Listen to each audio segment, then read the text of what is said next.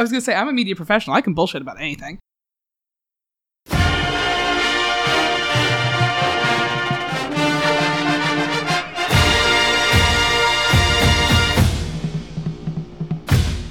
This is Chapel Bell Curve. I'm Nathan. And I'm Justin. And I'm Amanda. Whoa! wah, wah, wah. Insert foghorns. Foghorns? Not foghorns. I think you're looking The for other like one. reggae horns, my, Air my boy. horns. Yeah, Bullhorns, reggaeton bull horns, Reggae horns that's too. the Yeah. one. So we reggaeton are horns, I here. think is maybe. Yeah, exactly. We are here to review Oregon versus UGA, uh, the duck fry.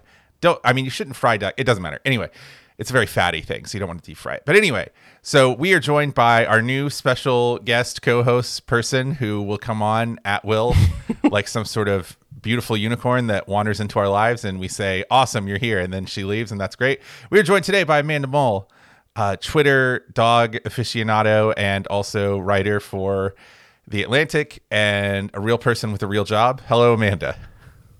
Well, I'm not sure how real either of those things are, but hello, it's great to be here. A real person with a real job. I appreciate uh, the, the slight That's not that you've given us both, Nathan. that's not something that people often say about uh, like 30 somethings who live in Brooklyn and work in media. So Well, as a fellow Hey, millennial, you made it. You know, you're you're living the life that we all strive for. I just assume like you wake up every day and access your your sort of national stockpile of avocado toast and cold brew coffee or whatever, and then destabilize the stock market or whatever it is that millennials do.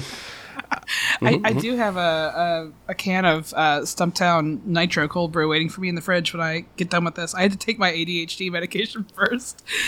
Hell yeah, you do. Yeah. We had a yeah, whole that's another millennial Brooklyn thing. Yeah, absolutely. We had, we had a whole discussion yesterday on the band bus about how all of my all of the band staff that has ADHD has to drink coffee differently than I do.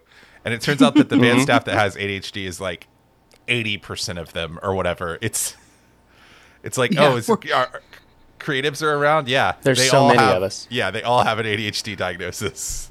yeah, we are a legion at this point. We sure are.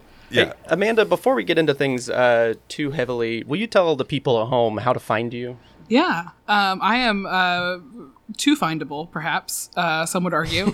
um, I am at Amanda Mull on Twitter, and then I also write at the Atlantic regularly. Fantastic. They'd love they'd love for me to write a little bit more, but that's the that's the thing with writing. Uh, is uh, That's not up to them. it is sort of up to Yeah, kind of. you know. Um, but yeah, that's the every writer has editors who would love for them to to write more. Nobody is nobody is writing quite enough because everybody has a uh, contentious relationships with deadlines in this industry. So There's that ADHD peeking its head back up. yeah, it's back. We all came back it. around.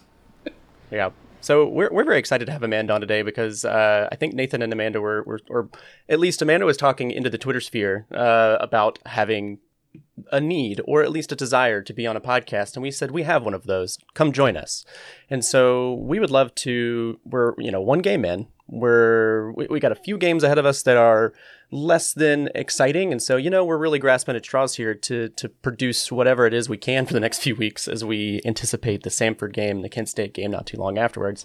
um, and so we are very excited to have a sort of vibe check episode. So last week we got to see all of our off-season um, vibes and all of our off-season narratives, and now with a game uh, in our our past, it's behind us. We can kind of see where we're at right now in the season. Does that sound good to both of you? Absolutely. Yeah. So if you haven't been here before, we are going to start with our qualitative section, which we use the word qualitative loosely, not as you would in the academic sphere. So if you are a pedant who's a grad student, which I know is a, you know, probably, you know, I don't have to say both of those words, you should just shut the hell up about it. So we're to first talk about our experiences and our feelings and our romantic poetry that we wrote as we stared across the cliffs of Dover or whatever after this game.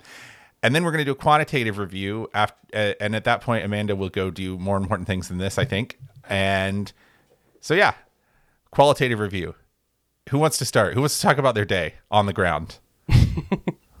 My day was pretty straightforward, y'all. I uh, went up to the lake, and as we were saying off air, uh, I went up to lake to pretend to be a rich person for a little while, and it was lovely. You know, I, I started the game with a frozen Boulevardier in my hand because brother-in-law Ryan made some because he wanted to make something fancy, and it was fantastic, a little slushy.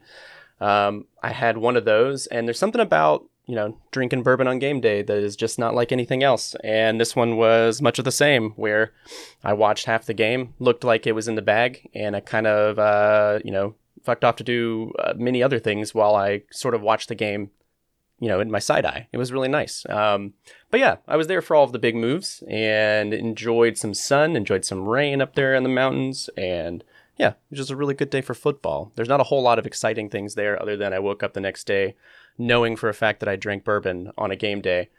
Um, and I'm just now, you know, coming back to the real world. But what about the both of you? I think that you both had some very interesting experiences. One of you being across the world, so to speak, in New York, and the other being at the game itself. So tell me a little bit about your times. Go ahead, Amanda. Take it away. All right. Well, I um, I watched the game in New York City. Um, some people might be aware of this. I don't know how well this is how how well known this is like throughout the like dog diaspora, but New York City has a Georgia bar um, that is like contracted for um, with the Alumni Association for the uh, for the game watch parties. Um, it is American whiskey in uh, well, technically it's in Chelsea. It's near Penn Station though, um, which is like a different vibe than the rest of Chelsea. But it is a huge bar, two floors, fits like 600 people. Uh, it was slap full. for the Georgia game as it is uh, generally for um, for our games. Um, it was fantastic. Uh, the if you ever are in New York on a weekend where we're, we're playing, um, I highly recommend the experience. They go all out for us. Um, it is it's my favorite place to watch a game outside of the stadium itself. Honestly. Um, so I was there. It was full. I got there at like two forty five, and it was already almost full. And uh, that is is an impressive amount of people that far before kickoff. Um, I wa- I walked in and there was a group of like ten people immediately inside the door about to take a shot. Like it was, uh, it was really going in there, and uh, had a line outside to get in for the entirety of the first half. Uh, there were a lot of dogs in the house. The vibes were immaculate. Um, I drank about a million. Uh, what what are the seltzers called that are like vodka sodas and they're not high noons? High noons. I drank mm-hmm. about a million um, passion fruit high noons because there were buckets of them being put on our oh, table, yeah. um, and then some Bud Lights. Um, and the the entire time, the there was a like I said a, a, line outside to get in from about three o'clock until about halftime. And the the very New York thing about this was that I was walking down the block to get to the bar, and I saw a line already. And this was like two forty five, and I was like, "There's not a line to get into this bar already. I have never seen this before." Um, and I got closer, and I realized that line uh, was a separate line that pr- also persisted throughout the first half, but it was a line to get into the Fashion Week casting that was next door. Ooh. So there were twin lines all the way down the block of like Georgia football fans and then like models wearing black for the entirety of for like two hours um and which is really some you know sublime visuals going on a lot of guys in like dry fit polos and then you know models that are taller than them um, wearing like uh, you know head to toe spandex black. Um, yeah, it was a lot. the this, The visuals were great. The that the bizarro version of that is being in Atlanta on the kickoff weekend, and you have all of the football fans in one line, and then all the Dragon Con fans in the other line. Yeah, very similar experience. Similar yeah, application yeah. of spandex often. Yes, yes. Yeah, also true. Um, but it was great. They at this bar they um, they throw uh, red Jello shots and like little um, you know the things you get like takeout ketchup in with little plastic lids on them into the crowd Ooh. when Georgia scores. So they they're just like whipping them at people's heads. Um, I got whacked by one that wasn't quite set in the leg, so I have a pair of socks but like one of the socks is like pink now. um, I spent like half the half the game covered in Jello shot, um, which is, uh, you know, appropriate I think for uh, for what happened. So I loved every second of it. I had a great time. That sounds like a great time. Yeah. Where do you file after this game is over? Like, what, what kind of happens afterwards? Um, this time I um, I had a friend, uh, two friends actually, who were watching um, the 7:30 games at um, mm-hmm. a sports bar a couple blocks from my apartment, which is the same sports bar where I usually watch. Um, you know, when there's not like a huge Georgia game going on, I, I will go into Midtown I will get on the train. I will cross a river to to watch there when um, when it's a big game. And usually, if it's not a big game, I watch at this bar near my apartment. And I had a couple friends there who had been there like all day, um, watching random games. Um, so I went there, and there was actually a big contingent of Georgia fans there. It is like sort of a quasi Georgia bar. Um, So uh, I walked in and there was a there was a, a group of mm, probably like mm, eight ten Georgia fans uh, who were uh, having an incredible time, and uh, one guy doing an elaborate dance routine um, to "Fat Bottom Girls," I believe the song was when I walked in, um, and his friend, it's you know. Uh, with their phones, like making a video of it. Uh, it was great. The, um, I think the Georgia fans in that bar were, in fact, even drunk, drunker and happier than the Georgia fans in the Georgia bar. So um, they we've really come out of the woodwork here since the championship.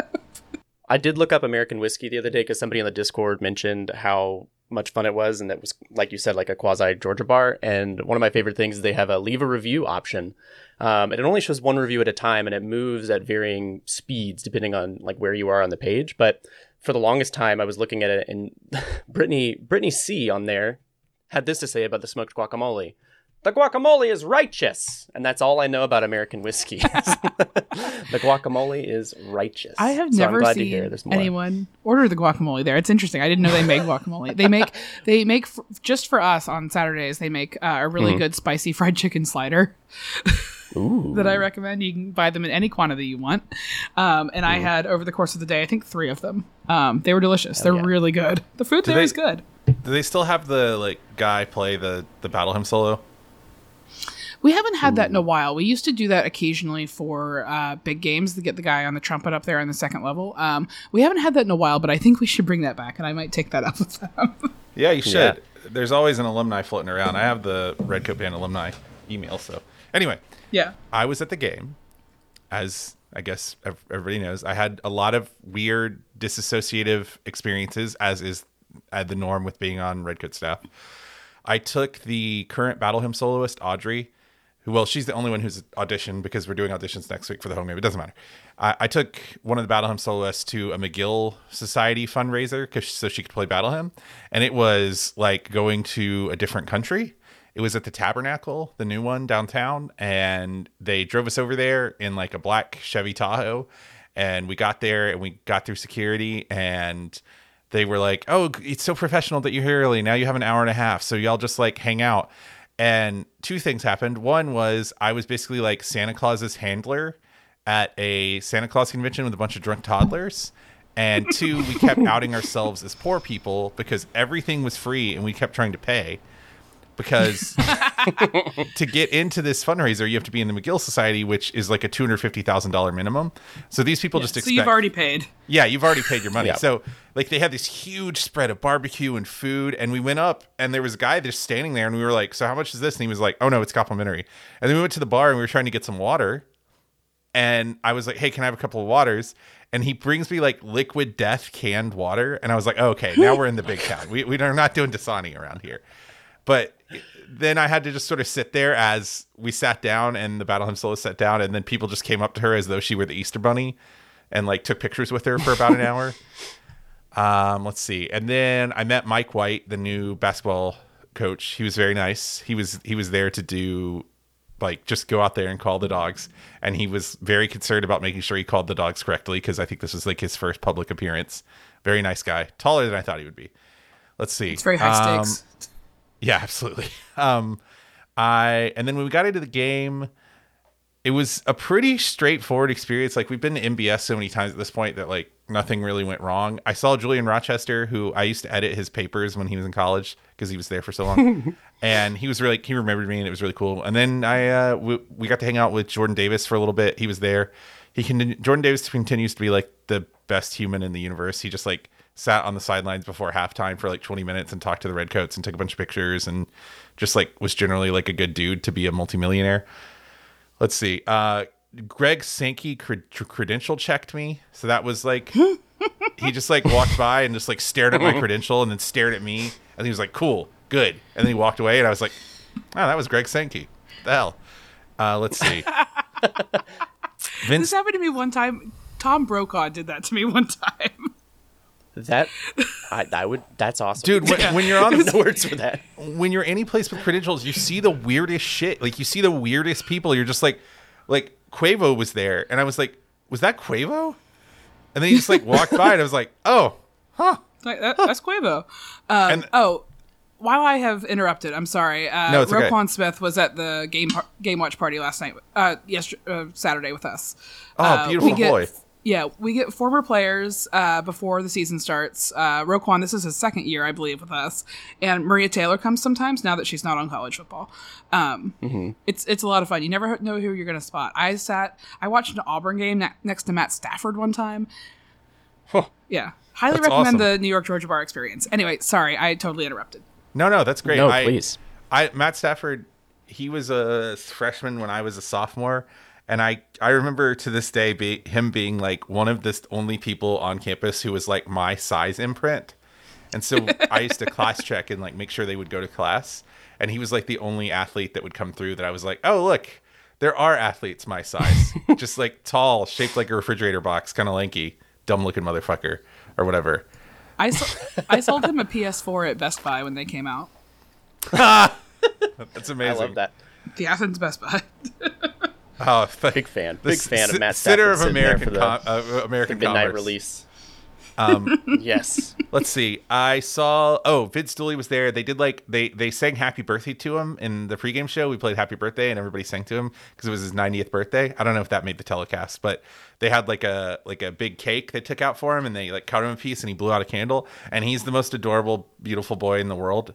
And he's 90 yesterday, and he looks like he is one of those older people who, as he gets older, he just gets cuter somehow. Like he's just like a cute old man now.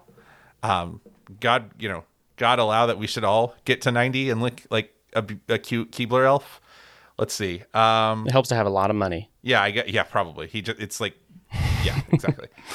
uh, I got a really good video. The first ever good video I've ever shot of Stetson's like backyard Bo Nix touchdown where he like ran around and almost got sacked twice. I was standing like on the yard line where he threw from, and I got a really good video of it. And I was proud because I'm traditionally really bad at taking videos and photos. I got my yearly Uga picture with Uga, and he was like. he looked like Dark Kermit because his like he had like the shadow from the thing was over his eyes, and so now I, anytime I see him, I think about him just being like, "Do it." Like, should I have this beer when I get home, Uga? And Uga's like, "Do it." You know, like, Do it. um, he's like Emperor Palpatine. Yeah, I mean, it was a good day. It was weird. We were talking about it before the we were talking about it before the show because we do all of our best work when we're not being recorded. That it, it's sort of weird to be a fan of a team that just sort of casually deconstructs, like atomizes another team, right? It, it was. I, I sort of felt bad. Well, like, like let's talk let's talk about vibes. Like, where are our vibes right Vibe now? check. Vibe check me, everybody, please. Hit us with the vibes, Amanda. Share some of them. I think the vibes are immaculate. Um, it, it, about halfway through yesterday's game, somebody who was standing near me at the bar leaned over to me and went, "Is Stetson Bennett a Heisman candidate?" And like 30 seconds later, later I got a text from a, a friend in Atlanta who that said, "Is Stetson Bennett going to New York?" and and then a couple more people over the course of the day said the same thing to me and like you know i who knows what shall befall us in the future but for right now the vibes could not be better Yeah, one of- one of the STBCs that uh, we got in our Discord this week was from Kyle Sargent, and he said, "Is Stetson gonna get drafted?" Which is, I think, is a pretty similar vibe yeah yeah because that's not something we expected I- whatsoever. Uh, not to Yeah. get not to get too technical or anything at the at the risk of like being the guy who like well actually is during this vibe check but i do think like yesterday was sort of it was kirby smart being like hey by the way like we can throw the ball like i don't know if you saw the quote Yeah. if you saw his quotes afterwards he was like it, i want anyone who comes to georgia to know that we're going to score a lot of points and throw the ball and it was like hold on kirby did you just choose how you beat a top 10 team or top 11 team by 46 points just based on recruiting wide receivers and like yeah i kirby, can't kirby wants way. the, the dudes yeah, I can't I can't rule out that he chose the way that he like manually vivisected a team in the top, you know, 15 just so he could get a five-star wide receiver. Which I mean, my hat's off to him. The vibes are immaculate right now. I think if Stetson plays like this at every game, yeah, he's going to New York. I mean, I doubt he'll win because he's white and short and doesn't look like a quarterback that would win. And I don't mean that like in a reverse racism way. I just mean that like a certain kind of white guy wins the Heisman, and Stetson is not that kind of white guy. Um, yeah, but I think he definitely could be there at the ceremony. Yeah. I think that at this point, like, you know, the the Heisman needs narratives. The Heisman wants to make like feel good uh, segments about itself. Um, and I think that like Stetson doesn't win the Heisman, but if like Stetson continues to play like decently well, then the Heisman committee is going to go, oh man, Yeah, we can make some we can make some content about this guy. It would be nice to have him there because that's a nice finish to the uh, to the uh, you know uh, the narrative. Uh, right. so why not? You need stories. We need so we can cut Yeah. the five minute human interest piece about him or whatever. I was Yeah. well, I- um, on rewatch of the game. I was actually kind of shocked about how.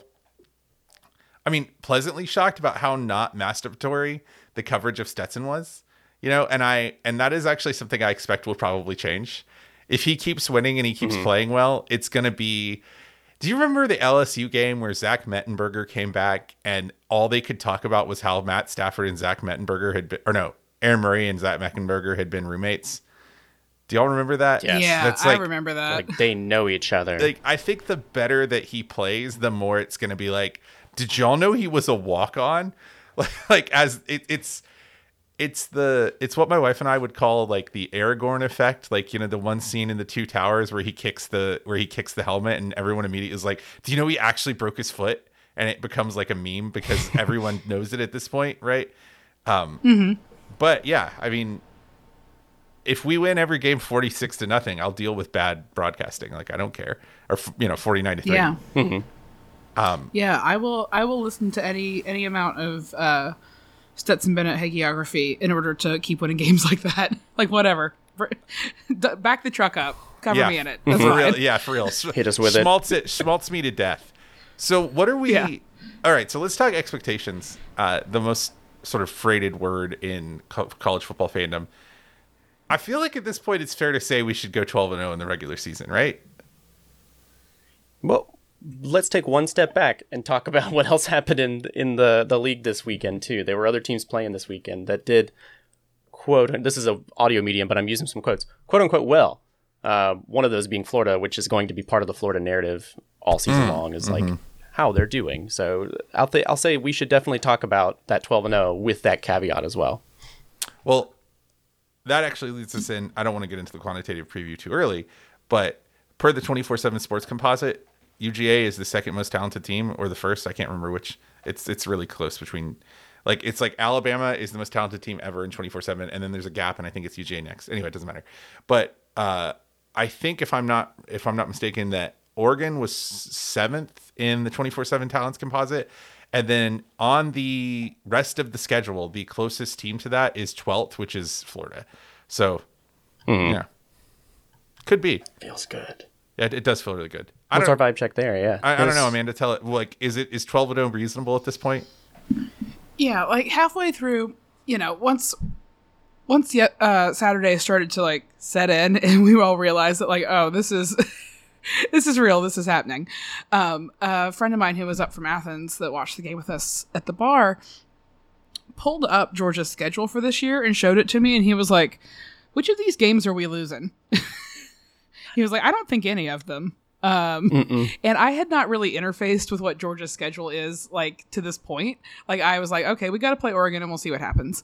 I had not like looked at it deeply, and I, and I, I really looked at it and I was like, well, um, as long as the cocktail party goes well, um, you know. and I watched exactly I watched correct. that Florida Utah game and like, well, first of all, uh, somebody needs to tell Kyle Whittingham about dry fit. I, I cannot. I don't think I had ever seen a, um, a Power Five college football coach uh, uh, coach a game not in dry fit for good reason, especially at the beginning of the season in the Deep South.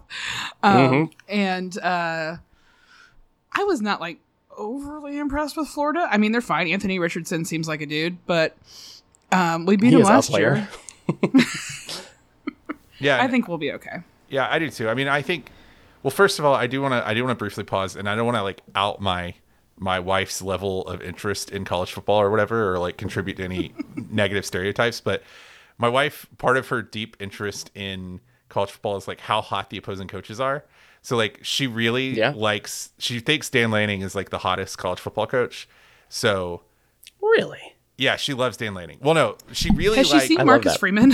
well, no, no, Marcus Freeman. Sorry, Marcus Freeman and Dan Lanning are like one and two, and then before that, I it- agree with that. it was Cliff Kingsbury was always like the guy, but he's in the NFL.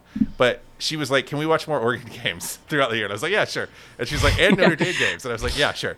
But her comment on Kyle Whittingham was like, "That's just like a hot dad who's not taking care of himself right now. He needs to, Yeah. he needs to do more for his like, you know, just like work more with where he is looks wise." Yeah, he's a he's a handsome guy. We need we need to get him um, the dry fit first Yeah. and foremost. But yeah, when they when they kept showing Dan Lanning on the sideline, um, who is I think the same age as I am. I think he's thirty six. Um, I was like, the man has immaculate skin. I need to know about his um, his moisturizing routine first of all. Um, and second of all, I was like, I hope this doesn't age him too much. I hope he doesn't start Yeah. getting all kinds of He doesn't- wrinkles because coaching Oregon is stressful. Hopefully, if he does, he kind of goes the Obama route where he kind of just like silver, like salt and pepper foxes it. Just a little graze bit. it out. Yeah. He'll, he'll look real good as a salt and pepper or silver fox. I can tell you that. Um, he's a he's a handsome man. I'm not saying for sure that this is why Dan Lanning has such good skin, but Dan Lanning is definitely married to a woman of color, and so I'm just gonna assume that that's why his skin is so good because she's got him on like a uh, Someone has told him about lotion. yeah yeah she's got him on a on a moisturizing routine that actually works right yeah, somebody's got to tell white guys about lotion in Yeah. their lives. It's important. yeah that was that was my greatest off-season perk and, and growth moment this year is that I someone taught me about lotion. I had no idea. I Yeah. was like, there's a whole world out there that I was kept from because Yeah. I was conditioned and raised as a boy. yeah It when feels my- nice. This is It the feels worst. nice. when my when I first moved in with my wife in grad school, she definitely like housebroke me, and one of the things was like we're gonna use moisturizer every morning or whatever. And I just got uh well, I I like 2 years ago I figured out the whole like gel thing just like really works for me. Like hydrating gels are just like mm. and so now that's Me my too, like dog. every day. I think it's the Clinique hydrating gel. Like anyway, this is a college football podcast. So, I really appreciate the way that this has gone because I'm ready to go talk again about Marcus Freeman now that he's been brought up, and we're talking about getting moisturized. Like we have our priorities straight. Yeah, I- Yeah. it's very good. I will say Marcus Freeman, he gives me the like he kind of has like a Lakeith Stanfield vibe to me where he's just like a dude who just has his whole look. Like he just like understands his look from top to bottom. Like he just knows mm-hmm. how he looks and how to make that look work. And like in the college football coaching world, I would say most college football coaches are like accidentally hot. And I think that Marcus Marcus Freeman, like the great thing about him is that like he means to be hot. Like he knows he's good looking. Oh, yeah. And it's like premeditated. The whole thing. Like his line is Yeah. always cut up correct correctly. His fade is immaculate every time. Like just mm, perfect. Yeah, yeah. And uh, Marcus Freeman and Dan Lanning both have like really beautiful wives. Also, like just very attractive college football coaching couples, which is uh, you know impressive because most college football coaches are just kind of schlubby guys. Yeah. A lot of them, ha- a lot of them have beautiful wives, but most of them do not do not bring that to the table themselves. But you know this this younger crop of coaches. Yeah, yeah, they figured it out. Also, Marcus Freeman has like a beautiful Mormon looking family. He has like a lot of kids. One, two, three, Catholic. four. I think he has. Well, yeah, it was Catholic. Sorry, one, two, three, four, five. Six. Yeah, he has six kids. Wow. It's like a, it's a different kind of Mormon, you know. Um, one one thing I want to loop back around on is a, a quote from the previous episode, the the preview episode. We were talking about Desmond Howard and something he was saying about this Georgia team because you know he just needs to talk and fill air basically. So one thing that Desmond Howard was quoted as saying was in reference to Stetson Bennett. He suggested that sixth year, 24 year old quarterback Stetson Bennett will need to do more to lead the team that was required of him a season ago because of the imminent defensive drop off. And I wanted to pitch that to both of you to see how do we feel now with this game in our rearview mirror about this quote. Well, I think that I think that like on on some level he's like not wrong. Um but like I think he said it in a way that was like unnecessarily dismissive. Like I think he's probably right on the merits that like it's important for Stet to have like um, you know, some of the details ironed out that maybe weren't ironed out at the same point in last season. There's no reason to think that he wouldn't because, like, hello, he has now played a full season as a, um, not a full season, but most of a full season as a starter and won us a national championship. So of course he's going to be better than he was in the beginning of the season last year. Um, so like I think that it's one of those things that like he's just stating a basic fact, but doing it in such a way that it makes him sound uh, like pretty dismissive. Um, and like I don't know if Des like drew the short straw or or what this season on game day, but like his playoff picks are insane. um, mm-hmm. Like, mm-hmm. so yeah. I don't know if he just like it's his turn to be the guy that says weird shit um, that uh, that people talk about on Twitter. Maybe they maybe they you know trade off um, being that guy, but um, but yeah, it's like it was one of those, and this happened a lot during the preseason for Georgia. I, I listened to and, and, watched and read a lot of preseason coverage, and there were people just saying pretty like straightforward stuff that like was like factually correct, but saying it in such a way that like um, uh, suggested a level of doubt that like I don't think was justified. Um, based mm-hmm. on like who we have coming back and who our personnel is on both sides of the ball and like what kind of recruits we have, and then like um, I I think uh, in in hindsight after that Oregon game, I think my impression of that was correct. Like, of course, like the new guys on the defense will have to step up. Of course, Det will have to play like a second year starter. But like, why wouldn't we think that any of that would happen? Why wouldn't the assumption be that that will probably work out okay, and we'll see if it doesn't? Mm-hmm. Yeah, I I think that there is some probably warranted distrust of UGA's offensive approach. Right, is part of it. Yeah, because. Yeah. Like let's we don't have to pretend, even though we all love Kirby, that he wasn't a little bit head up his ass about the way that offensive football worked when he first came here, and that mm-hmm. really showed in his first two uh, coordinator hires, right? And I think the thing that compounds it is that, I mean, again, like I think Stetson just doesn't like he's not he doesn't have like an NFL arm, I know, but in terms of what a college quarterback does, he pretty much can do the whole thing and the difference between him and someone like Bryce Young and CJ Stroud is probably less than we'd like to think, right? And I think part of the issue from a national sort of a national level is that uh, he just doesn't look like a college quarterback. I mean, he doesn't I mean if you you see him without uh, in street clothes, he just looks like you know, a frat guy that would say some really problematic things at a bar.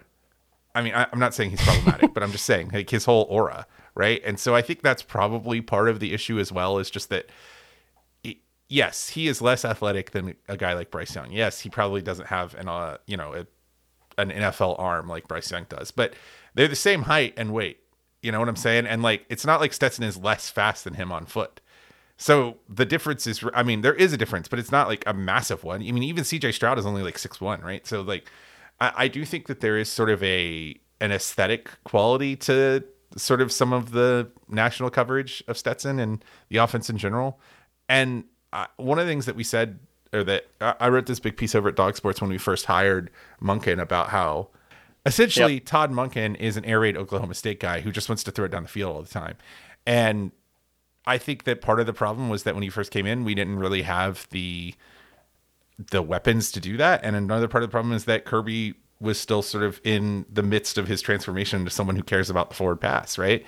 And so I don't know. I mean, I, I don't think this whole like air raid style UGA offense where we throw 60% of the time is really going away. Like, I think that's just what it is now. And that it's going to take a second for the national media to adjust to that. Yeah, yeah. Mm-hmm. And something that I thought most of last season, but nobody asked me to be on a podcast, so I didn't get to say, um, was that, um, was that I think that, like, you know, I'm a big fan of like Shutdown Fullcast and uh, Split Zone Duo, and I listen to those guys every week. Friends of the friend of the podcast, love them.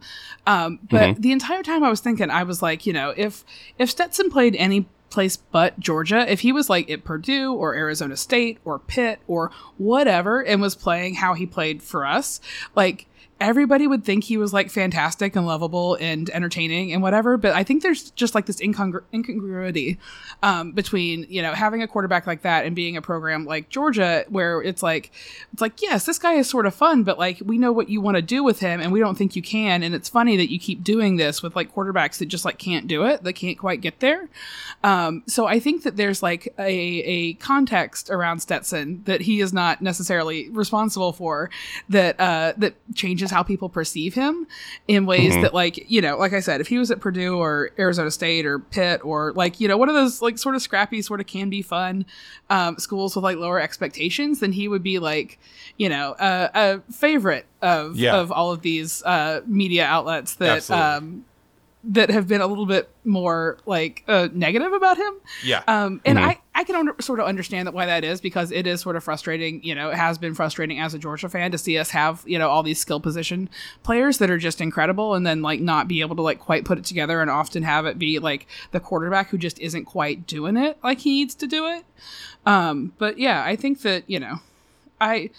I have I have really come around on Stetson. I thought people were too mean from him from the beginning because even when he was like you know in t- 2020 he was doing more than he should have been asked to do at a time that Yeah. like and he was like doing it pretty capably like he wasn't perfect but like he was as much as you could ask for a backup quarterback um and you know i i have come around to fully uh stetson bennett uh protect him at all costs Yeah, sort I, of.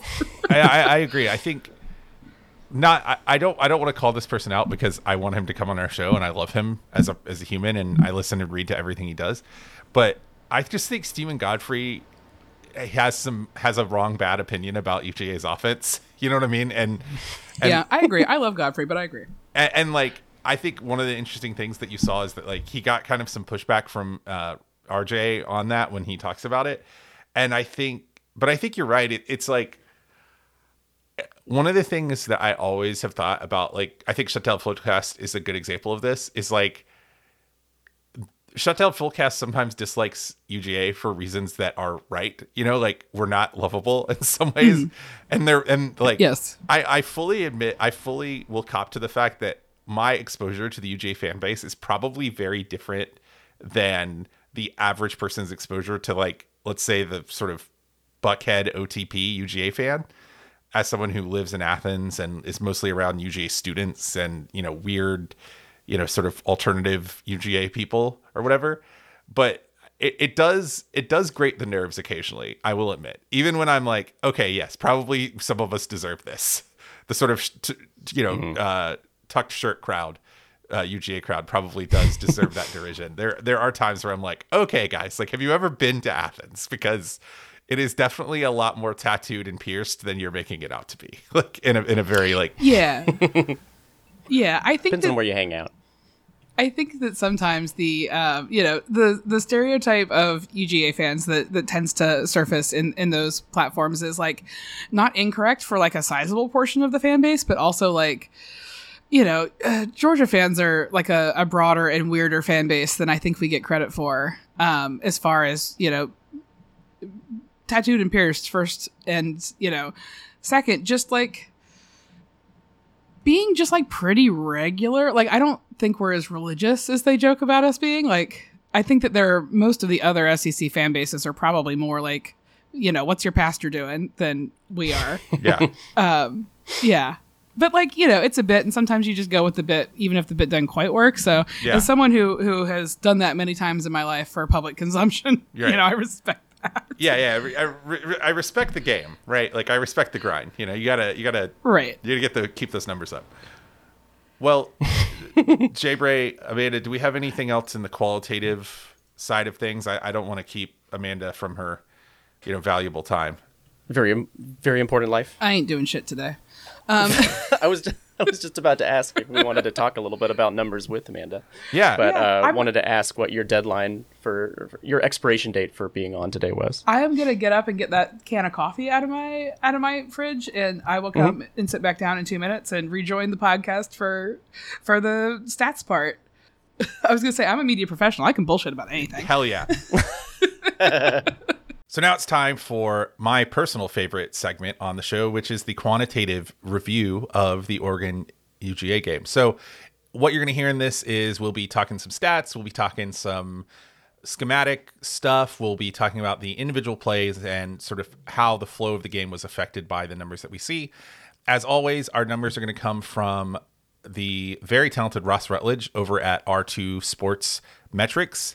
As well as the Game on Paper advanced box score reviews, which is which are at gameonpaper.com. Those are also powered by Robert Binion and the Binion uh, Index.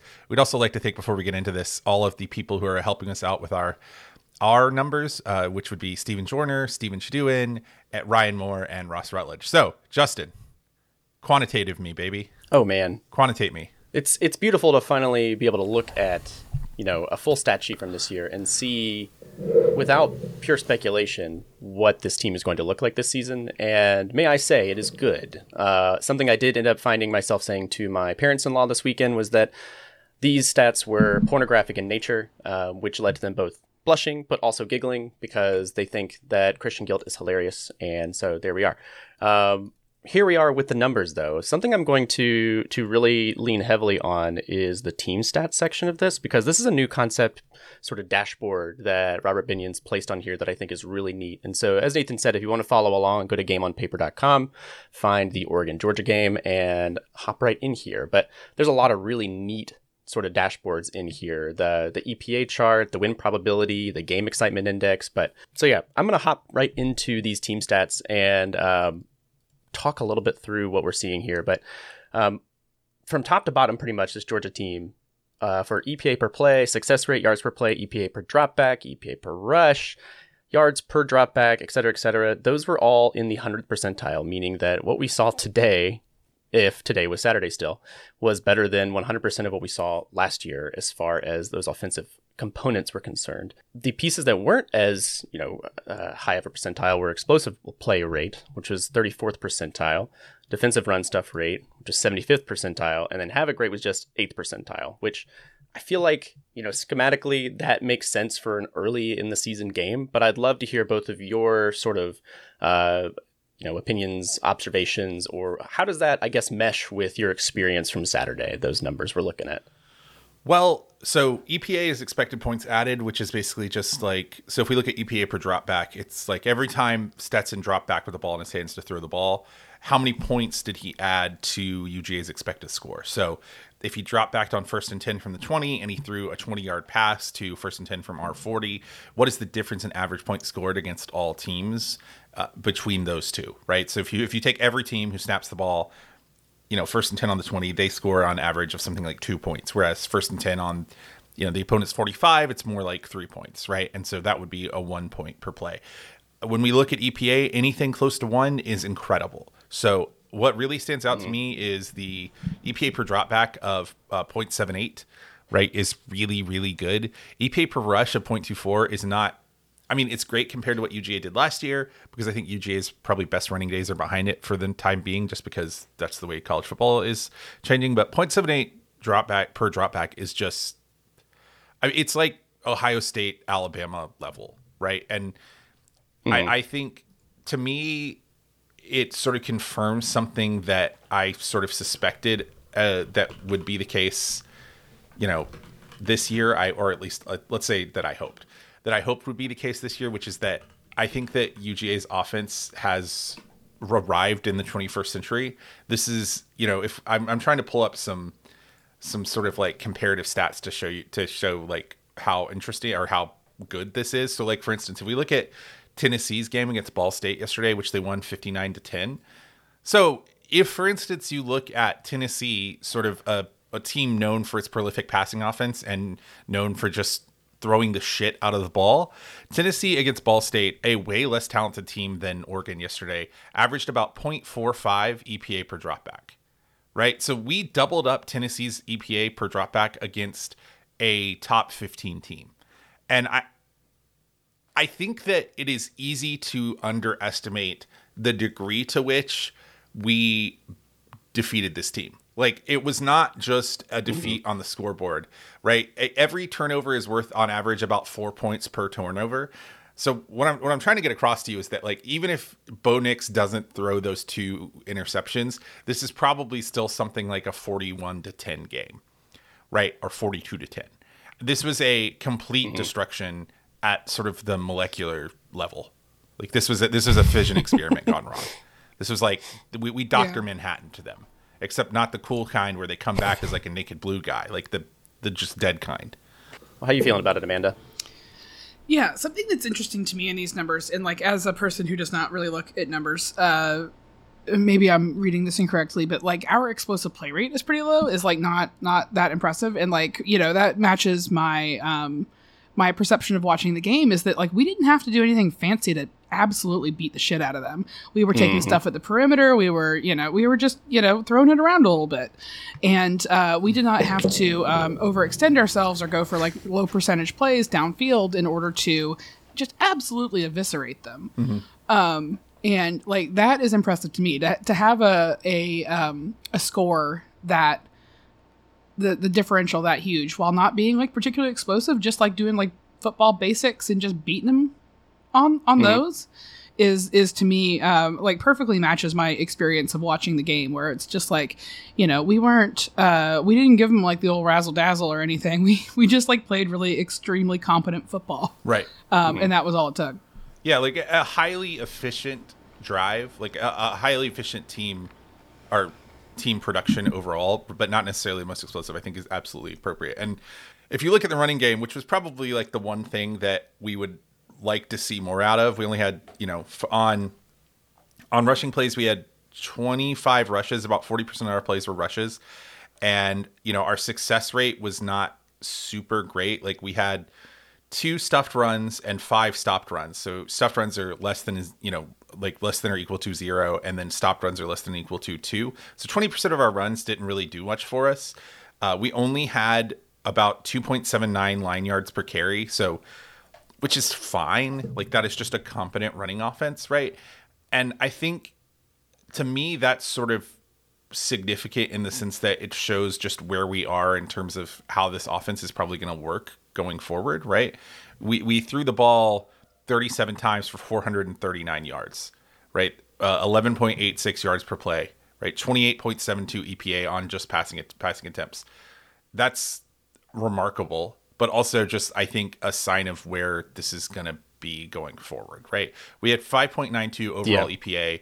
Uh, on rushes, uh, 5.28 yards per play, which is still fine. Like it wasn't like the rush game was anemic. I think part of it was that Oregon came out selling out to beat the run. They were doing a lot of run stunts and run blitzes, and you we just decided we're going to throw over top of that. And I think another part of it is, is that like if you let Todd Monken do what he wants, he's just going to throw it. like that's this was the guy who was the he was the the year that I think 2007, the year that Oklahoma State almost went to the national championship. He was their offensive coordinator, right? Like he is he was the mm-hmm. Justin Blackmon OSU offensive coordinator. He he wants to. I think his default state when he doesn't have anyone in his way is that he's just going to throw the shit out of the ball. But I think you're right, Amanda, that the the low explosive play rate I think is indicative not of our inability to get explosive plays, but also just the fact that we didn't need them. There were just guys wide open at every level of the field. There was no reason to desperation chuck it down the field. And also, I would say that like the explosive play, play rate can be kind of uh, deceptive because they define explosive plays as uh, on passing plays as an EPA of over 2.4. So that's like a really big play. I would say that UGA had quite a few like just below explosive plays where it's like plays of 25 to 35 yards as opposed to 40 to 50 and when you when you can kind of do those at will you don't really need to chuck the ball down the field. Yeah absolutely. And also i think that maybe this is like also perhaps reflective of like what happens when you make the whole team out of tight ends. Right yeah. Yeah. Exactly yeah. Which which is which is going great so far. Yeah. Mm-hmm turns out that's a good move. Well, what's yeah, tight ends? What's actually undervalued players? Yeah, absolutely. What's absolutely crazy is that like I just talked a little bit of shit about our running game, but if we look at our success rate, like 52% success rate is really good on pass on rushing attempts, and then we had mm-hmm. 65% success rate on passing attempts, which I think is sort of indicative also of like you said, like we're gonna just run 13 or 14 personnel. I mean, just I, I it's hard not to be agog uh, about the tight ends. like I, I have no words for the for the the sheer majesty of Darnell Washington hurdling a guy after throwing a dude yeah. down like he was made of crepe paper. Like it was just there. It was beautiful. There are some Pretty incredible some shots of him having having uh, gotten the ball and turned to run where everybody around him just looks like maybe two thirds the size of him. Yes. Mm-hmm. Um, he is just an enormous man, and uh, men that enormous shouldn't be that athletic, shouldn't be hurdling dudes. Yeah. Um, that's a that's something for your springy little uh, running back to be doing. But Yeah. you know, Darnell Washington, God bless him, and his big number zero. I love that he wears number zero. Yeah. Yeah. It, the, the, So I, I do really love Nathan that uh you you had to pick that one thing like those you had to pick some things out to say like ah this could have been better and I do believe you're right it's just crazy to me that the reference point that you know bringing it back to those team stats and and sort of that percentile ranking is like if that's what we have to get better at great because it was better than what we did last year and we won a national championship last year per this percentile rating yeah. And, I- and I think which is pretty insane one of the things still. I said on Twitter yesterday, and uh, I mean, obviously, I'm going to say this out loud again, and it's going to sound like total Greek tragedy hubris. Like it's going to sound like it's going to sound like Oedipus being like, "I would never do anything with my mom" or whatever. Like, and and I get that. I get that. even recording this is probably like I just tempting the fates. But one of the things I tweeted yesterday was that I would say that this team looks very Alabama like, but they may just look Georgia like. And I mm-hmm. don't know if we're going to win the national championship or the SEC championship this year, but I do know that of the four recruiting classes in the in the on this team right now, the ranks of the first three were one, two, and one, and the ranks of the third one was three. And so this is a team that I mean, we should win every game. And when we don't, I mean, we might not, right? But like if we look if you look at the overall season predictions still, like most Pythagorean wins have us at somewhere between 11 and 12. Like this is a this is a team that mm-hmm. Rolling the ball out on a, at a random place, walking off the bus and just playing, we're going to have better players than every team that we play that's not named Alabama or Ohio State. Yeah. And well, Kirby just flat out said that. Like, Yeah. we have better players. Yeah. And like it's is that not weird? Do y'all have uh, do y'all have like a, a sort of a sense of like unreality about that sometimes? Yeah, the the vibe. Not to go back to vibes while we're in the non-vibe section, but the uh, everybody at the at the bar on Saturday, um, there was just sort of this sense of like stunned unreality. I think is a good word for it. Like because I, I think that you know inside every Georgia fan is is a person that expects even in the best of times for us to roll out and do like a little worse than we wanted um, even if we're even if we win the games even if you know we end the season ranked in a good spot like there is this there is this sense of like this however it goes it's not going to go quite as well as i was hoping probably. Mm-hmm. um, and like so i um, you know i went into this game believing you know i took i took the dogs and the points. Like i, I thought we were going to win probably by 2021 um, and uh, but i was like nervous that we you know, might only win by 14 and Oregon might look scrappy and we might look flat-footed. Um, and there was a real sense that that I thought that was going to happen and I think that some of the people with me at the bar also sort of had this, you know, th- these thoughts like swirling around inside their head because there's been so many seasons as a Georgia fan where that is just sort of what happens. Um, and and I think everybody around me and I definitely just sort of was like, is this what this is like now? Do we just mm-hmm. roll up on the number 11 team in the country on the first on the first game of the season and just absolutely boat race them? Like is this happening? is this going to continue to happen? Is this Yeah. is this our lives now? Yeah, I I was struck by just sort of watching it live, like being there. I, I you know well I mean like y'all have been to games you know how it is it's like there's you just see stuff that like isn't on the broadcast and one of the things that really struck me about mm-hmm. being there live was that they just couldn't cover our wide receivers, right? And so what was shot like we've spent the last six months being like UGA can't cover wide rec- or can't recruit wide receivers. UGA like has a problem with skill players getting negatively negatively recruit- recruited on because they have an offense that doesn't employ wide receivers correctly. And I was kind of struck just struck by the idea that like this is the number eleven team in the country nominally, and they just cannot hang with our talent. Like it doesn't really matter what we're doing; they're not covering these guys, and so there is a sense if i have any word of caution to everyone listening it's that i don't know how much i think we found out a lot about ug's team this about just sort of like what we want the what the coaches want the team to be but i don't know how much we found out about the mettle of this team because until uga plays someone that can cover their skill guys i don't know that we're really going to know what the depths of this team is And what's interesting about this season is that like that might not happen till the cocktail party. Like, and even mm. then, I don't know if it's going to happen. I mean, like South Carolina is good, but they don't have, you know, three linebackers and a cornerback that are going to go to the NFL. And and until mm-hmm. I think UGA has sort of figured out, and if I if I had I have a suspicion that Todd Monken has figured out that if they can't cover our skill guys, it just doesn't matter, right? Like if they don't have dudes who can run with not just like the tight ends, but like Ladd McConkey and Dominick Blaylock and uh, AD Mitchell, like we don't think of UGA as a, as a team that has particularly deep wide receiver room, and, and that might be the case, but you got to remember that like that lack of depth is still supplanted by four and five stars, right? Like, and so I, it is interesting because I don't know how much we're going to know about this team until they either lose a game unexpectedly or play someone that has dudes who can run. And I, when is yeah. that going to happen? Like, I, I, I, don't know. That pretty much, yeah.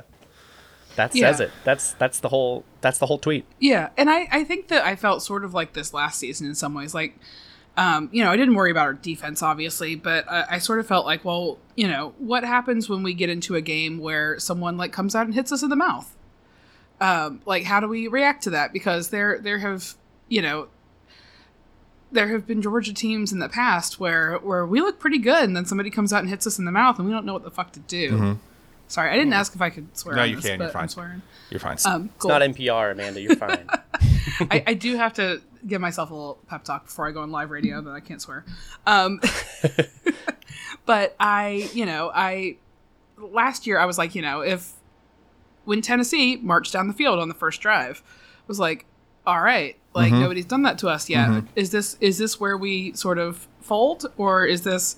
Do we get back up and just play our game? And we got back up and played our game. And I think that Tennessee game last year was where I knew that like, oh, this might this might really just happen. We should probably just go ahead and do this. Yeah. and by do this, I mean win the national championship. yeah, yeah, exactly. So I, I feel like I would like to see another moment like that this season. Like, like y'all, I don't know when that's going to happen. Florida, Tennessee, something like that. I don't think it's going to be South Carolina. Mississippi State um, probably would know, be my knock on wood. prediction.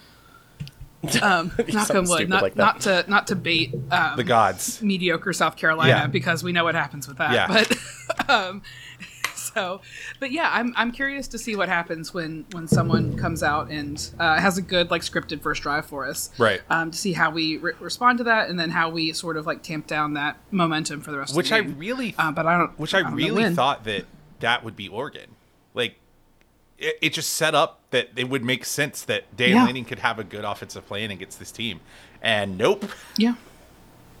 I thought they'd at Not least today. have a, a really solid first drive and maybe, you know, score a field goal, like, you know, get on the board. Um, because they they theoretically should have been able to.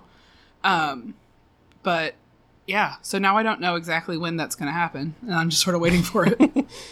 huh, yeah, it feels funny. It feels funny to be in this place, and I, it's mm-hmm. not settled in like we had hoped it would after last year, or at any point during the season last year, because there were many points last year where we sat here and looked at stats and said, "No, this is a really good team. This is a super, super good team." But it's this is obviously a very good team now and we're just trying to figure out well how good is right. it is it does it is it relo- uh, reloading or is it um, rebuilding well, got, and it seems like it's, we have it's Alabama much more problems. reloading than we previously expected yeah exactly yeah. we have Alabama yeah. problems what does it look like for right us? every every yeah. year I mean think about Alabama between 2009 and 2000 like you know 18 every year it was just like well is Ole Miss going to do the Ole Miss thing and if they don't well then I guess Alabama's just going to win the national title like it was and I think mm-hmm. yeah, I think that I'm not saying we're you know de facto in the national title hunt, but I think well, a you know once the college football playoff goes to 12 teams, we're just going to be in the college football playoff like oh, eight times out of ten probably because that's just the way the sport works, and and. I'm not. I don't necessarily dis- subscribe to the sort of very pessimistic Steven Godfrey view about the future of college football. But I do think it is interesting to think about UJ's place in the sport as we move forward into the era of like super teams and expanded college football playoffs, because there is going to be a level of like, I, like UJ's. We're the Yankees, man. Like we are. Maybe we're not the Yankees, but we're certainly like the Astro, or we're we're like the Dodgers, right? Like we may not we not sure. we we may yeah. not be the Patriots, but we're certainly like I don't. I mean, I don't know what the analogous NFL team is that just goes to the playoffs every year and every year is a contender. Like the that just has spent enough money that they just are going to go to the playoffs every year. That's I think probably the future for UGA. Like I think about it from the Redcoats perspective, I know that we kind of when when I first started with the Redcoats in 2015, and we went to the first uh, went to the first SEC championship in 2017, we were like shocked. We were like, we didn't have a plan. We weren't ready. We didn't know what it was going to be like. And now it's just to the point where it's like, we are pre-planning for what do we do if we go to the SEC championship? What do we do if we go to Glendale? What do we could do if we go to the national championship in I guess Santa Clara or whatever? Like we're already planning that stuff. And it's not that we want to jinx it. It's just that we don't want to be unprepared, right? And that's yeah. just sort of I mm-hmm. think our place in the sport now. It's yeah. just something you do. Yeah, like like Alabama fans, you know, make travel plans in advance. They they put aside money to to go to postseason games, to go to the playoff, to go to the national championship, and like, you know, if I were if I were a big a big traveler, um, as far as you know, football fans go, like I would be opening that that extra savings account probably at this point. Mm-hmm. yeah. Hey, before we, I, know we're coming near the end of the this this stats this episode in general, but I wanted to ask. Um, game this weekend against Utah, uh, beat another top ten team, and so I kind of wanted to see if you know, looking at the game on paper with the both of you, real quick, if it tells us anything that we can expect, or it sort of um, bolsters any concerns, assuages any concerns, just kind of checking all that out for now, or at least just your observations from that that game, if, if either of you watched over the weekend. I mean, I think Anthony Richardson is good, right? Like, that's one thing. I don't know what do you.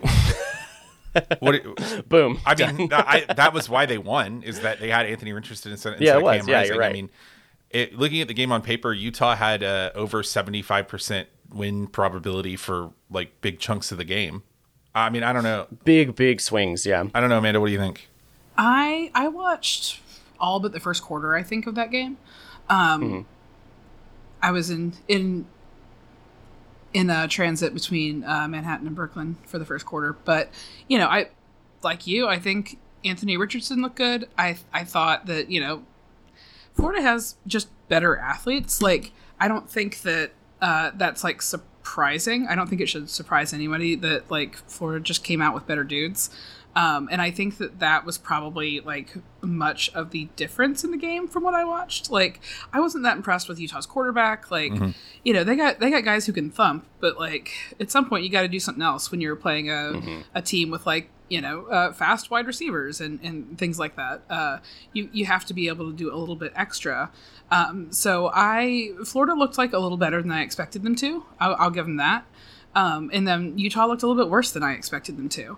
So uh, I, I think that that game, I, I don't, I never really like took a side on whether or not I thought Utah was going to beat Florida like before the game. Like, you know, I, I, I wanted to believe. I would have preferred it if Utah had won, um, because that's funny and fuck the Gators. But, um, but like I just never quite bought it because I mean Florida was bad enough last year to get their to get their coach fired, obviously. Um, mm-hmm. But also, I think that like in the beginning of the season, Florida almost beat Bama. Like Florida, Florida had mm-hmm. some uh, some uh, I think sort of uh, spiritual issues last year more than physical issues. um, yeah they uh, I, I, think we broke them psychologically if you look at what uh, happened but you know right before halftime in the cocktail party and what and how they played for the rest of the season after that um, versus how they played before it i think that uh, it was you know the the the mental portion of their game was just shot.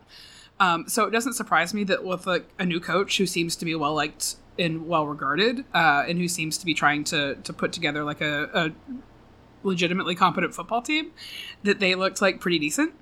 Um, mm-hmm. So I guess I feel about them how uh, basically how I expected to going in. Um, I did not feel particularly impressed or uh, particularly worried, but I'm also not like super surprised that they won. It is it is interesting to see uh, one sort of column uh, stat is the win probability added, and that's on a per player basis. And so, looking down at Florida, Anthony Richardson, when dropping back had a 27% win probability added and 70% while running the ball, um, meaning he was very consequential to the win for this team, uh, as compared to Stetson Bennett's was dropping back just 16%. And then that's the only player on Georgia's team that had anything higher than 10%, meaning that, you know, we just have a wealth of talent and we're getting the ball around. There's no one person that we're relying on to win this game for us. And so I guess it does feel okay. It feels okay that you know you can stop one guy. You can stop two guys. Um, it gets more difficult when you have to stop all the guys. Right. Yeah, yeah. Something that really pleased me about how Georgia won that game is that we, we were just going to everybody. We were everybody was getting some some catches. Everybody was you know we we have a lot of guys who are capable of doing what we want them to do, even against like a you know I don't. I can't decide how good I think Oregon actually is. Um, Oregon has has had some pretty unserious um, attempts at football in the last year or two. Yeah. Um, I think so. You know, I, I don't want to oversell what Oregon is in order to burnish what Georgia did to them, but um, but it was nice to see that like we got a lot of guys who can catch it and take it downfield. We got a lot of guys who can make tackles. We got a lot of guys who can make interceptions. Um, shout out to Starks, uh, one of those beautiful downfield interceptions. And I he just seen read Bo rec- Nix in the recent entire history. time. Yeah, yeah, true freshman.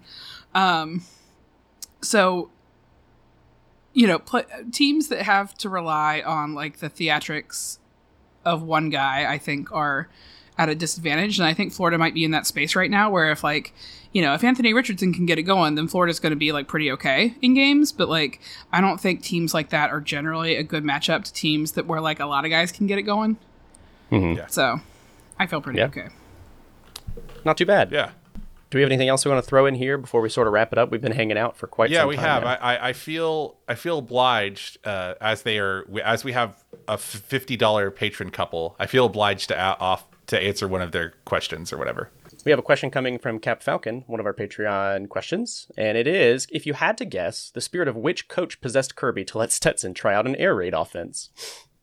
god Who's haunting them old bones? i mean i would s- I- are there any of the air raid coaches dead right now is Hal Mumme alive because if not it's definitely Hal Mumme I feel like how Mumme I'm gonna died. Google dead air raid coaches no hal, Mumme and see what hal Google Mumme's brings still me. alive so Wow. He's- I didn't know Gorbachev was still alive either, so It might have been. I'm I mean, relying on that. honestly, it might have been weekend, Gorbachev. That might have been the missing link. That was why UGA's offenses were so like recidivist in the past. Is that we we needed Gorbachev to die for, in order for our passing game to live. yeah, exactly. He Ugh, that's he what got was. into he got into Kirby's body, and he was like, in the same way that I let the wall come down, you have to let you have to let Stetson pass it. Let your own walls Yeah. come down. I feel like that's a, that's This is a lesson in letting yeah, go. that's the lesson to let it go. Exactly. I, although I will say, like, again, I know this is a joking question, but I really do think this was always the plan. Like, I, I'm not, I'm not, I, I don't want to be like an aliens guy or whatever, but you you don't hire Todd Monken if you don't want to throw the ball downfield because that's what he's done at every mm-hmm. stop, Yeah. everywhere. And in fact, when he was in the NFL, Yeah. he was known as a guy who threw to a million tight ends. I think this was always the plan. Yeah. Yeah. And I don't know, like, I tend to agree with that because, like, why would he stick around if he wasn't gonna get to let him throw it around? Like, Yeah. why why not leave and go somewhere else if you know if you're being hamstrung and not allowed to to work towards like running your offense? Like, you know, there's other places that would that would pay him and let him and let him do what he wants. So I I have always been of the belief that like you know trust the process. Yeah, exactly. Trust the process. Well, this has been an awesome episode. Let go, let God. Thank you so much for joining us, Amanda. We hope to we hope to see you again here many times as our Of course, this was super fun. Thanks for having yeah, me. Yeah, it was our absolute Yeah, pleasure. You're welcome back Yeah. anytime. Uh, so Justin, do you want to take us out? Uh, yeah. So, you know, this has been Chapel Bell Curve. If you liked what you heard today, you can like and subscribe and or join our Patreon for just $1 a month. You can get in on live shows like the one that we're doing right now for all the folks in our Discord. You are the first person that would get to know that we have guests like Amanda Mull hanging out with us in the Discord. Also, it just costs $1. So if you want to send $1 our way just monthly, that would be fantastic. We would love that so, so much. If you need to ask us anything, make sure you get those to us through either Twitter, Gmail, or anywhere else you can sort of find us by searching Chapel Bell Curve. Uh, we will get to those, and you might just hear your question uh, asked and answered on the show. But we are going to, I believe, have a review episode or preview episode coming up very shortly for the upcoming game in the Classic City against the Bizarro Bulldogs. Uh, and until then, Go, Go dogs.